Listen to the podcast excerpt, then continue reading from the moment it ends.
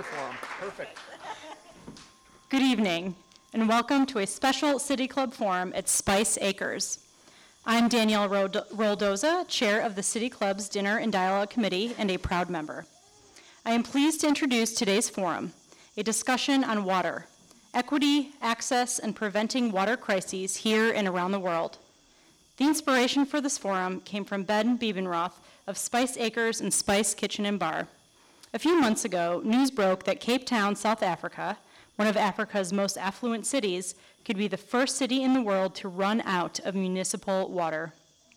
Population growth, overdevelopment, and climate change, coupled with rising inequality and political dysfunction, have converged to create an imbalance between water use and supply. It caused us to question, could Cleveland find itself in a similar situation? We are situated on one of the Great Lakes, home to a seemingly endless supply of fresh water. But are we taking that for granted? While Cape Town was able to avoid running out of water by limiting water use, their situation is not unique. Faced with increased periods of drought, many urban centers around the world are confronting diminished water supplies and struggling to balance the demand for drinking water with agricultural needs. How can we ensure equal access to water? What innovations are under construction? We've assembled a team of panelists and local and regional experts to discuss. Joining us tonight are Ben Biebenroth, chef, farmer, and founder of Spice Acres and Spice Kitchen and Bar. Doctor Sarah Horowitz, the program director of the Ohio-Israel Ag and Clean Tech Initiative of the Cleveland-based nonprofit Negev Foundation. The initiative is funded by the state of Ohio to help Ohio's economy and environment through collaboration with Israel. It focuses on agricultural, agriculture, food and water, and wastewater sectors. Erin Huber Rosen, a social entrepreneur and the executive director and founder of Drink Local, Drink Tap. And Alex Margevicius, commissioner of the Cleveland Water. With that, let's begin. I'm going to kick it off with an initial question. And each of you, uh, if you want to ex- introduce yourselves a little more, and then let us know, why is this issue of a threatened water source important to you, and how does your work address water issues? Ben, we can start off with you. Sure. Um, so I think the water issue impacts us greatly because we are farming on a very sandy plot in the Cuyahoga Valley National Park.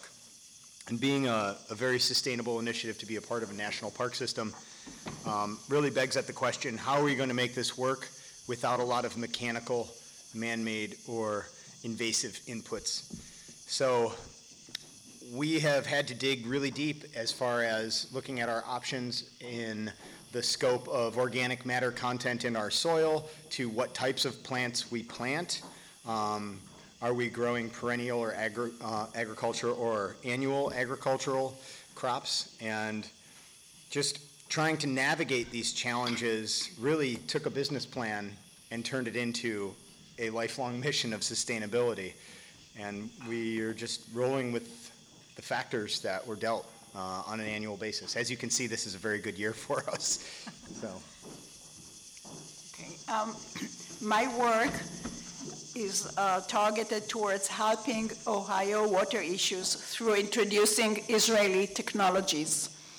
We were asked by the legislators of the House of Congress in Ohio to look at technologies that are that could help solve problems here in Ohio, which we researched and found that there are quite a number of. I was born and grew up in Israel. Israel is a very small country, eight and a half million people. sixty percent of the country is desert, and always there was lack of water. We grew up knowing that we have to really, really save on water.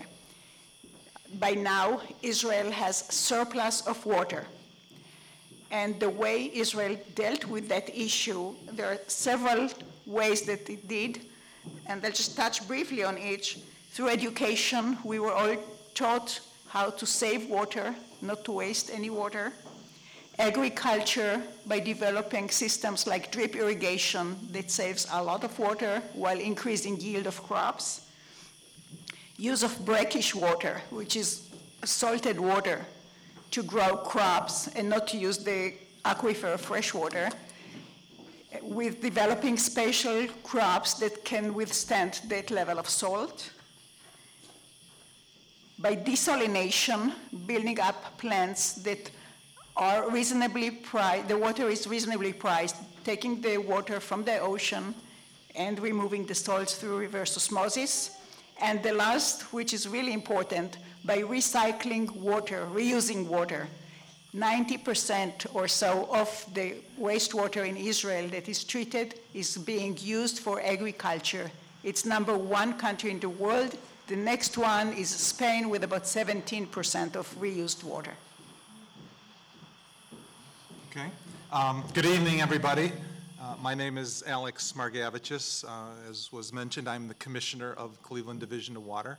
Um, I've been at the water department for thirty-three years now. Uh, I am a native Clevelander, um, grew up here. Um, interesting issues about uh, water.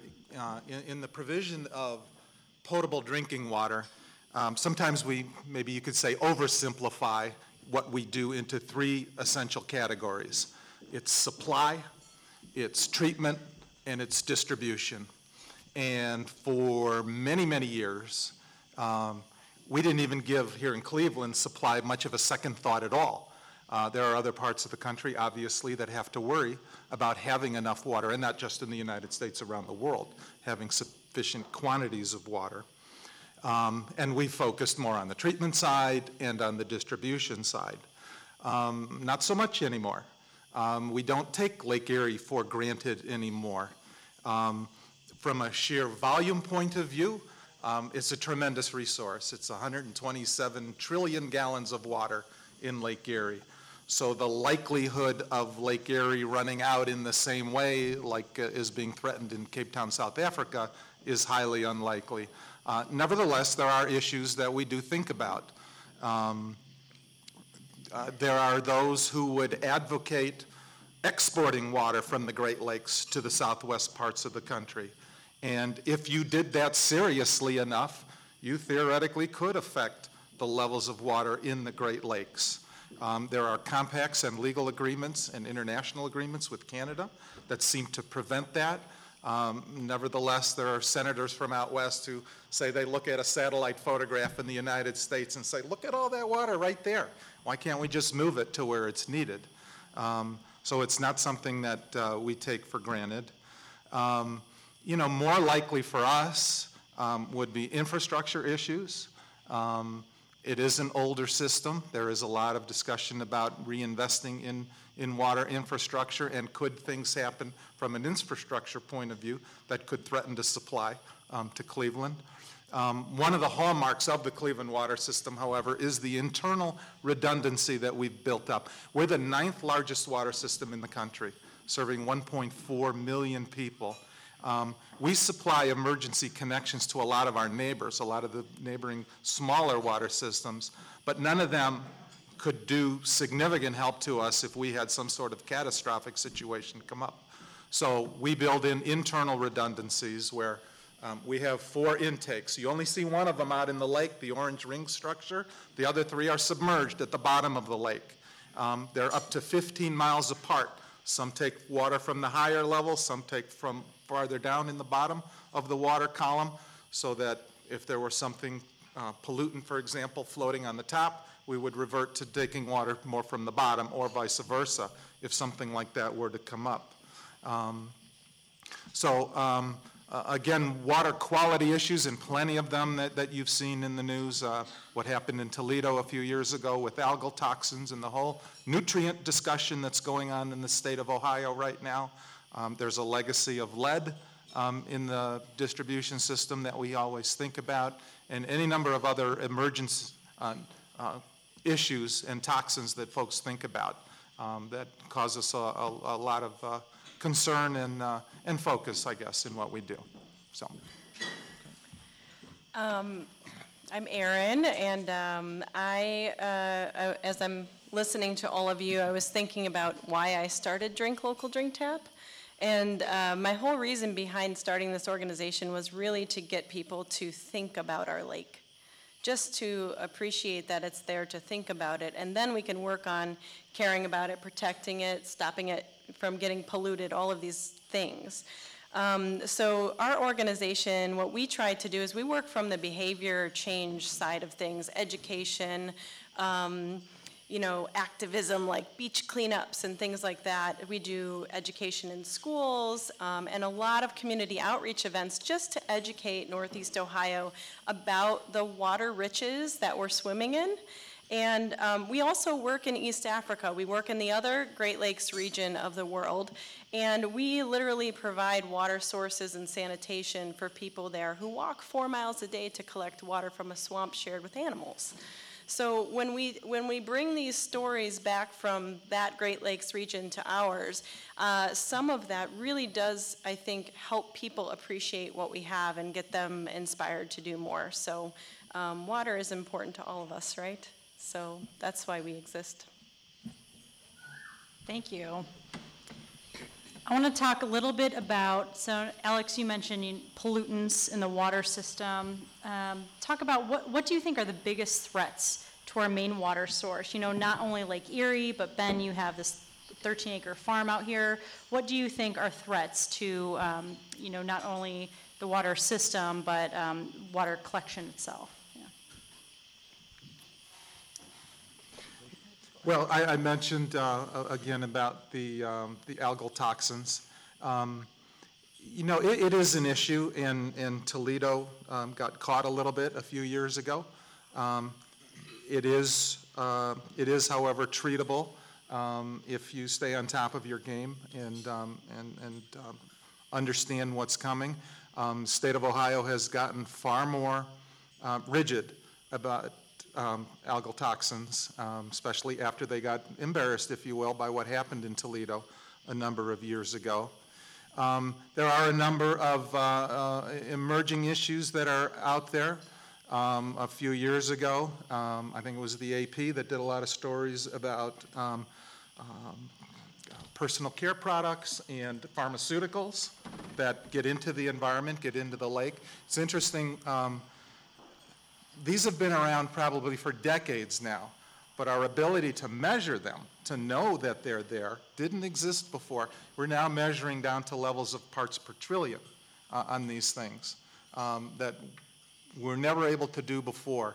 Um, one of the issues um, uh, associated um, uh, uh, with that is um, we argue keep it out of the environment to the extent that you can in the first place. A lot of um, places try to have exercises where they recycle pharmaceuticals, if you will, or properly dispose of them. Um, the answer, in our opinion, is not it's okay for it to get into Lake Erie as long as the water treatment plant can get it out. Um, it's an entire ecosystem, and it doesn't need to belong there in the first place. So whatever we can do to keep it out of there in the first place is a good thing. Um, if you remember, um, in the last few years, there was a big fight with the uh, Army Corps of Engineers and the Ohio E P A regarding dredgings from Lake Erie, or from the Cuyahoga River, that the Army Corps said it was just fine to dump into Lake Erie, into open, uh, the open lake without any containment, if you will. We fought very hard against that. Um, for forty years, the country has done a great job at restoring and cleaning up waterways, and this to us seemed like a step backwards um, to be able to just go and do that. There are P C Bs um, and, um, that are in that water in the Cuyahoga River from our legacy, from our industrial legacy of um, industry along the Cuyahoga River that had that in there, and to just dump it into the lake like that um, is not a good idea um, in our opinion. So. You know, I would pick up off of that, Alex. Um, really valid point. The threats to agriculture through our water table, in my opinion, uh, really start at ignorance. And I would say that because ignorance of our food system, ignorance of how it's brought to market, how it's processed, what is in it, and what it's doing to your body is the fundamental beginning of the true threat to agriculture, which is subsidies for wasteful practices and highly toxic practices in the first place. And when you start to look at the amount of water that it is required to both raise commodity crops that then majority get fed to animals and then those animals are raised in a very toxic environment in C A F Os, and all of these things are massive threats to our watershed in general. And, and C A F Os are large agricultural and confined systems. Feeding operation. Yeah, so yeah. like a like a giant pig farm, for example. Correct. Yeah, you won't see a blade of grass, but you'll see a very large manure lagoon, and a, a large rainstorm can overflow those, similar to the potash overflow that happened um, two years ago, I believe. Uh, and uh, you know, so all of these things along the lines of blind resource acquisition, fracking, utilizing an enormous amount of fresh water and then disposing of it a lot of times in, in non-sustainable ways. I feel like that is all enabled by our, our lack of connection to nature and to the natural systems that allow for the cleaning and processing of rainwater that then comes down through the streams and into the rivers and into the lake. And without that consciousness, which I think is so important that you're building with Drink Tap, Drink Local, um, really it's the thoughtfulness around the system in itself of, of what am I doing? Am I throwing a water bottle that's disposable out the window of my car that's getting washed out into the lake? Or am I taking the time to filter water at home and, and take my drinking water with me and be conscious about the foods that I'm that I'm voting for basically every day with your dollar, you know? Uh, the way I see the threats to water resources here in Ohio is two ways. One is man-made sabotage activities, which people don't seem to really think much about, but we see it in other parts of the world. And the other is natural disasters. In what we try to bring and introduce to Ohio from Israel, for sabotage activities, Israel developed Um, all kinds of sensing systems to look at difference in the water content. And if there is any change, there will be an alarm and people will start looking into if anything was put into the water that wasn't sup- supposed to be there. As for natural disasters, harmful algal blooms is a major concern in Ohio, especially in Toledo, but also in other parts of the state. I've met with people, and that's their nightmare, that it will happen. What happened in Toledo will happen to, in their regions under their um, work uh, shift. So we are presenting two Israeli technologies, one that deals with the algae itself. Israel developed a slow-releasing floating biocide that can be spread on the water in areas of concern with algae and kill the algae before it becomes a major bloom. And we also look at the source of the problem, which seems to be runoff from agricultural fields of nutrients, in particular the phosphorus. Israel has a company that sells mycorrhiza, which help the root systems of all kinds of plants, ninety percent of all the species of plants in the world, absorb phosphorus better and take it from the bound form, the, the form that is bound to the soil particles.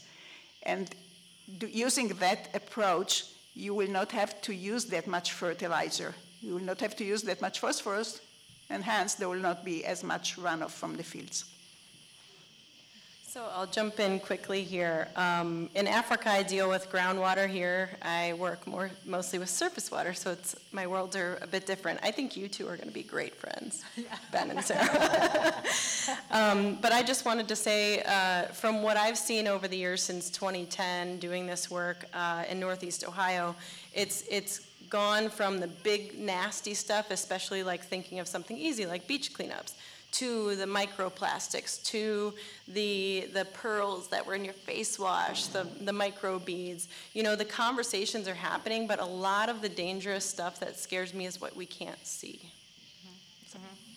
Yeah, we've talked a lot about, um, you know, kind of human threats to water and the thoughtfulness and the use of water. Um, and Doctor Horowitz, you mentioned you grew up in a culture where that was what you thought about, your use of water and limiting that. So how do you think we can affect behavioral change to prevent and conserve water, not only on the individual level, but on the agricultural level? Sarah, do you want to maybe start with? Uh, I'll start with just overall yeah. culture of saving water. Uh, as children, when I grew up, and even now, the same campaign is being used. Save water. Every drop counts. Don't take long showers. S- turn off the the tap when you brush your teeth in between. And that made a major difference in the amount of water used in Israel. These days, they are doing a campaign using um, very famous um, models and actors on television. One is a Bar Rafael, if you heard her name, and they they paint the faces as if it's a, a um, soil that is getting dry, and it affects everyone because they know the actress and actresses, actors, and um, they there was a study and they showed a very significant reduction in in the use of water by citizens in Israel as a result of that campaign. Oh wow. Erin, you can probably speak a little more to the individual level as well. Um, so I, I, I guess I hate to say it this way, but water is one oh one for most people. I have an environmental science background, sustainability policy, economic, all the stuff, right? But water is one oh one for most of us. You all are, um, you have your specialty in something, and it's probably not water. So I think the easiest thing always is to just reflect on your own life. And it comes from maybe something from Facebook, looking at a strip, skip the straw campaign, or seeing the person in front of you at the grocery store with an extra, you know, grocery bag, or they're bringing their own bags and you're like, oh, mine were in my car, why didn't I do that today? It's, it's really these easy things. It's something that in a world of so many um, issues coming at us every day, we have to, we have to recognize the, the things that we can own in our own life, whatever that is. And to me, that is owning how I use my water, owning how I impact the environment, voting with my dollar every day. I've said that a million times in my life. Every day when we spend a dollar and what we take home, like how we take that thing we purchased home, all of that affects the world around you. And it's not about just changing into this like crazy sustainability person today, but it's about just doing something. I always say you can't do everything, but you can do something, you can do your best. And so just, I, I urge everybody to go home today and just look at your kitchen. Just think about how you're operating in your kitchen and how you're operating when you go to the grocery store and when you leave the house. What are you using that's disposable that you could get rid of? It's not, no, it's not going to solve all the world's problems. It does add up, and it does lead you to want to learn about other ways to be better.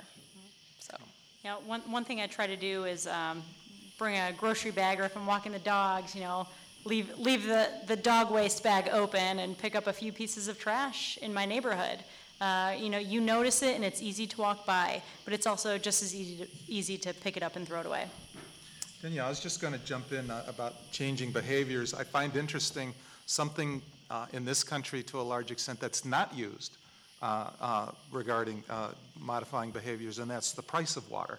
Mm. Um, you would think in those parts of the country where there is scarcity that they could use price, charge more to try and get encourage conservation, and yet they don't do that.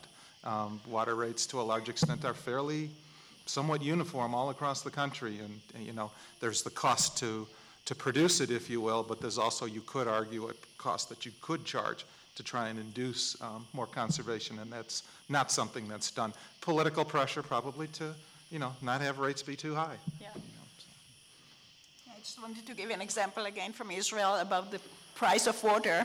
Israel a few years ago decided to nationalize their water and created the Israel Water Authority. The price of water jumped significantly higher, and the consumption of water went significantly down. Okay, Ben, let's get into agriculture a bit, and if you could uh, talk a little bit about water use um, and, and how you get water on Spice Acres. Sure. So we have uh, we have two wells um, that draw groundwater up.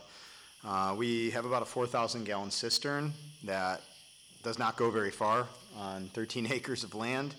Uh, so we allocate it very acutely. Um, we have shifted our transplant times to the evening, because we found that when we were transplanting in the morning and then soil temperatures would go above ninety degrees, everything, we would lose sixty to ninety percent of the plants. Um, no matter how much you water them by hand, it's not enough. So we started transplanting in the evenings, and then we have a hydration trailer that will tra- take around the farm and just irrigate newly transplanted rows on very hot days with rollout irrigation drip lines um, for a day. and just enough to kind of get over that hump, you know. We've also found that plants waking up in place, if they're transplanted in the evening, and that morning dew allows them to relax a little bit and send down tap roots instead of getting burned. Um, and really starting to look at perennial crops, something that will send down a root system ten to twenty feet as opposed to lettuce that'll send down roots ten inches. Uh, they can access a lot more uh, deep micronutrients and minerals, and also water that's not accessible to uh, annual crops. And I was just, I wanted to touch on the whole change agent concept around what is able to be done, um, and how do we get people to start thinking differently. And it really made me think about engaging them with the forest and the biodiversity around forests, and how much you can walk through a field in the middle of a drought and see really devastated crops, and then look to the woods and see a very healthy, biodiverse ecosystem that is all working together. So we want to open it up now to audience members to encourage you to participate in the conversation with a brief question. Uh, if you'd like to ask a question, please stand up and someone will come around with a microphone.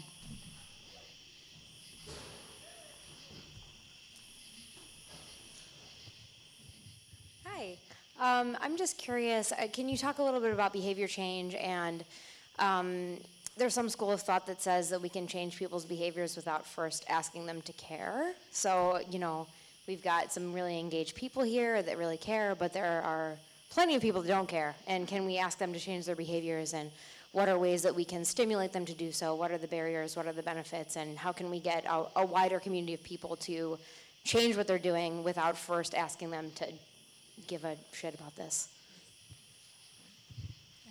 Very simple uh, to me, changing our defaults.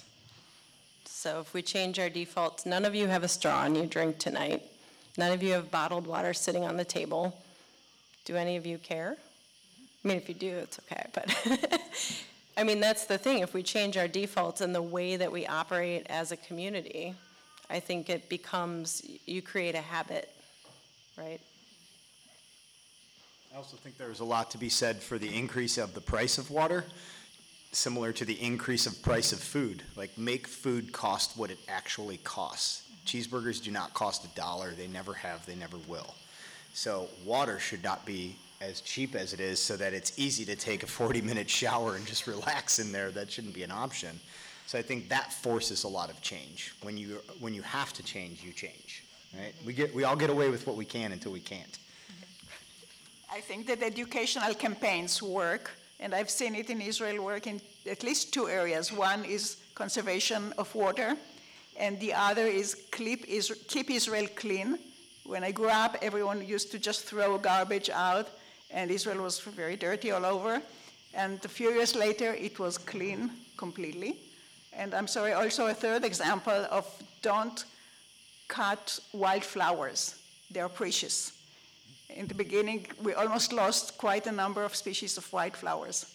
And then all of a sudden, the country is full of uh, blooming wildflowers again. I was just going to jump in. I, I don't know exactly how the expression goes about not wasting a good disaster or something like that. Let you no know? crisis go unutilized. Right, something like that, right? You know, um, and there have been a couple game changers. Uh, Flint, Michigan has been a game changer in the water industry.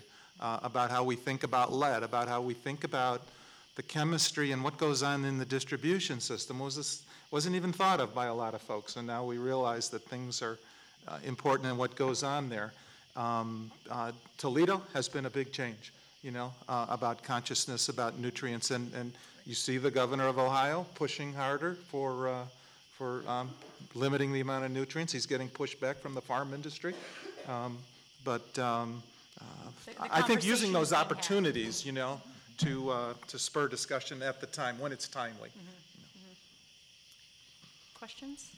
So I'll follow up with a, a question about, you know, you mentioned education, but how how can we implement that education on a larger scale? Uh, you know, is it just some social media campaign, or where do we start? You know, can should we only start with kids? Is the older generation lost on that? How do we really implement education that's going to stick? I think that you should cover everyone, all ages. Mm-hmm. the, the highest impact is on kids because they are easy to convince. Yeah. But target everyone. Social media is a great invention in this era. Television would be another very good way of doing it.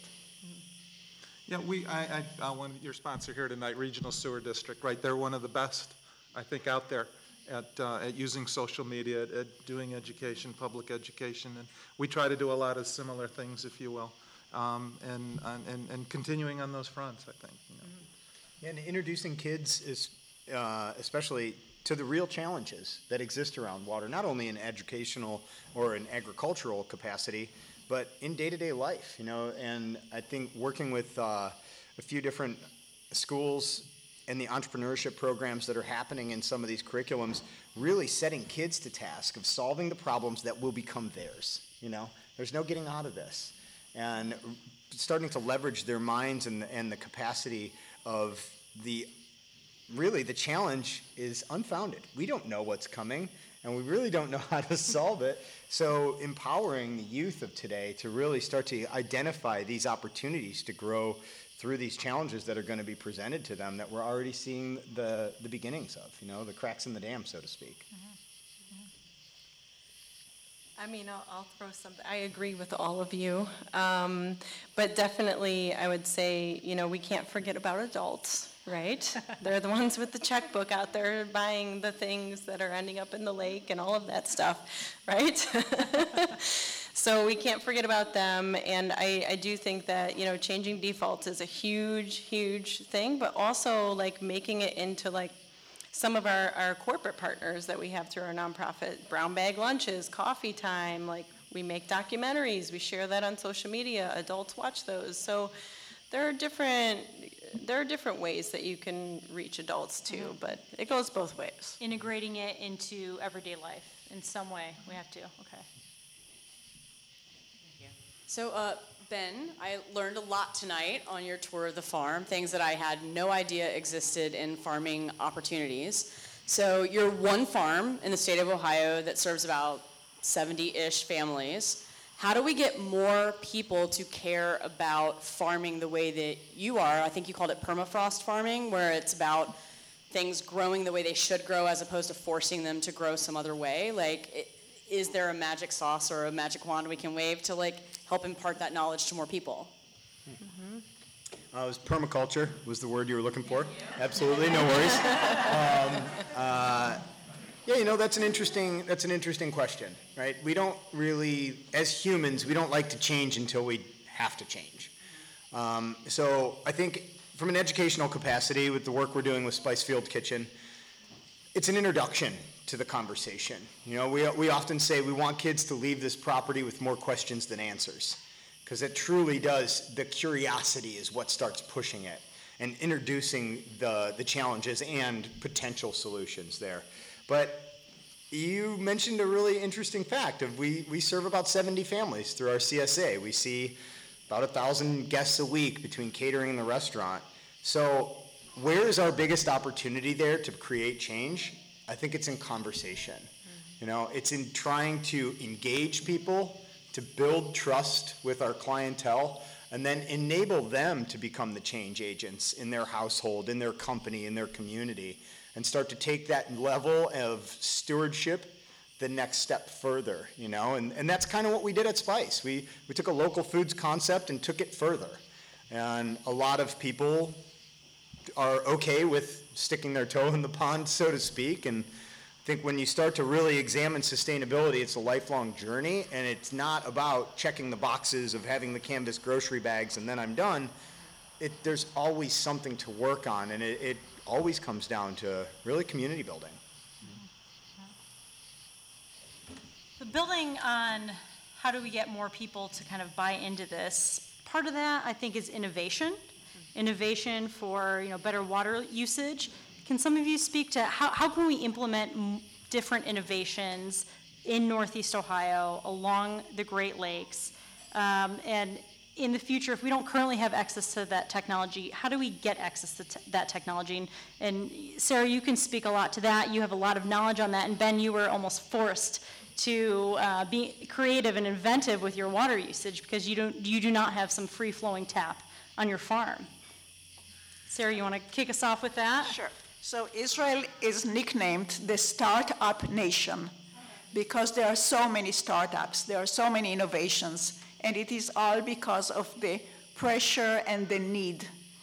Um, Israel is a young country, very small amount of area, arid area, area that can uh, be used for agriculture, not enough water, and there were so many innovations. What we are trying to do is introduce those innovations to Ohio, and it is not easy. What I find is that the innovations can help here, and there are few people that are interested, and quite a number that go to Israel to see firsthand those innovations. But when it t- comes time to really implement it, people tend to use the old ways. They don't want to start something new. They feel comfortable with the conventional old ways. And that's something that I have not solved yet. Um, you know, innovation comes in doses of crisis, I would say. Um, one of the real driving forces of innovation is need. And when you put yourself in a position similar to buying a lease on a national park farm, uh, you need to figure it out, man. You know, that was one of the biggest challenges we had from the national park system when we exposed our agricultural plan to them was, how are you going to get water? And our original plan was we're going to pump it out of the river with a pump and then a second stage pump, and it's it's basically about ninety-five feet down and one thousand fifteen linear feet of two-inch line. Uh, turns out, after we ran that line all the way down the hill, that's not a reality. So we have a lot of lay-flat hosing, if anyone is in the market. Um, but it, it forced us to think outside of the box. We thought there was just this simple fossil fuel solution to our challenge. And in reality, it is the solution is in nature itself, which is dealing you the same challenge, you know? So it just forced us to go back to the drawing board and take all that stuff off the table. Mm-hmm. All right, this one's probably geared more towards Alex, but uh, open to anyone. Um, you know, you're you manage a water-rich area. You know, if you were in a water-starved region, San Diego, Phoenix, a city like that, what what would be your go-to? You know, is it rainwater capture? Is it water recycling? Um, is it you know just to reduce the demand? Um, you know, if you put yourself in that situation, what would be uh, your your um, go-to playbook? Uh, I think I'd tell them, go move to Cleveland where they got plenty of water. um, and, and, and actually, there's a, there's a, a grain of truth to that. You know, I, I think to to the essence of your question a little bit, water issues tend to be highly localized. You know, um, though water that we may conserve here, I don't know, can help out a whole lot in Africa, for example. You know, um, it's just not transportable in that way. Um, so the issues do tend to be um, uh, very localized like that. Um, what you are seeing a little bit in California, um, and, and let me go back a little bit on the innovation. Um, Sarah herded the two of us and a number of others uh, in the water sector from Northeast Ohio, and the Cleveland Foundation paid for us to go to Israel Um, this past March, so we got to see a lot of innovation um, that was going on there. And uh, one of the big things I think Sarah mentioned a little bit is desalination. Um, and um, uh, desalination is probably a significant portion of the answer to um, areas that are bordering an ocean, for example, like California. Um, it's expensive. Um, it is um, uh, uh, costly to do that. Um, But they may, I mean, I'm not sure that there is any magic bullet necessarily. That that could be um, a, a significant part. The, there's expense issue, and then you have leftover brine, a highly concentrated, salty uh, solution that you have to do something with. That has been an environmental challenge for those uh, dealing with uh, desalination. Um, you know, the, the U S E P A pushed conservation, and now there are um, water-saving washing machines and low-flow toilets and shower heads and all of that. And all of that has had a significant impact. Uh, nationwide, the um, per capita consumption is down maybe thirty percent or so um, over the last twenty-some years. So it, it has caused um, a reduction. And uh, almost a perverse effect in water-rich areas where we've got plenty of water, and yet uh, as much as eighty-five percent of our expenses are fixed cost, and yet traditionally water systems have the predominance of their revenue is volumetric based. So as consumption has gone down, the revenues have gone down, but the expenses haven't come down in the same way. Um, the marginal cost of electricity and chemical to produce that a little bit extra water um, is only a small portion of the total cost to deliver water. Um, so um, it's, a, it's a little bit of a mixed bag in some respects, you know. Um, but, um, you know, will there, will there be continued uh, refinements at, at um, fine-tuning and reducing per capita consumption?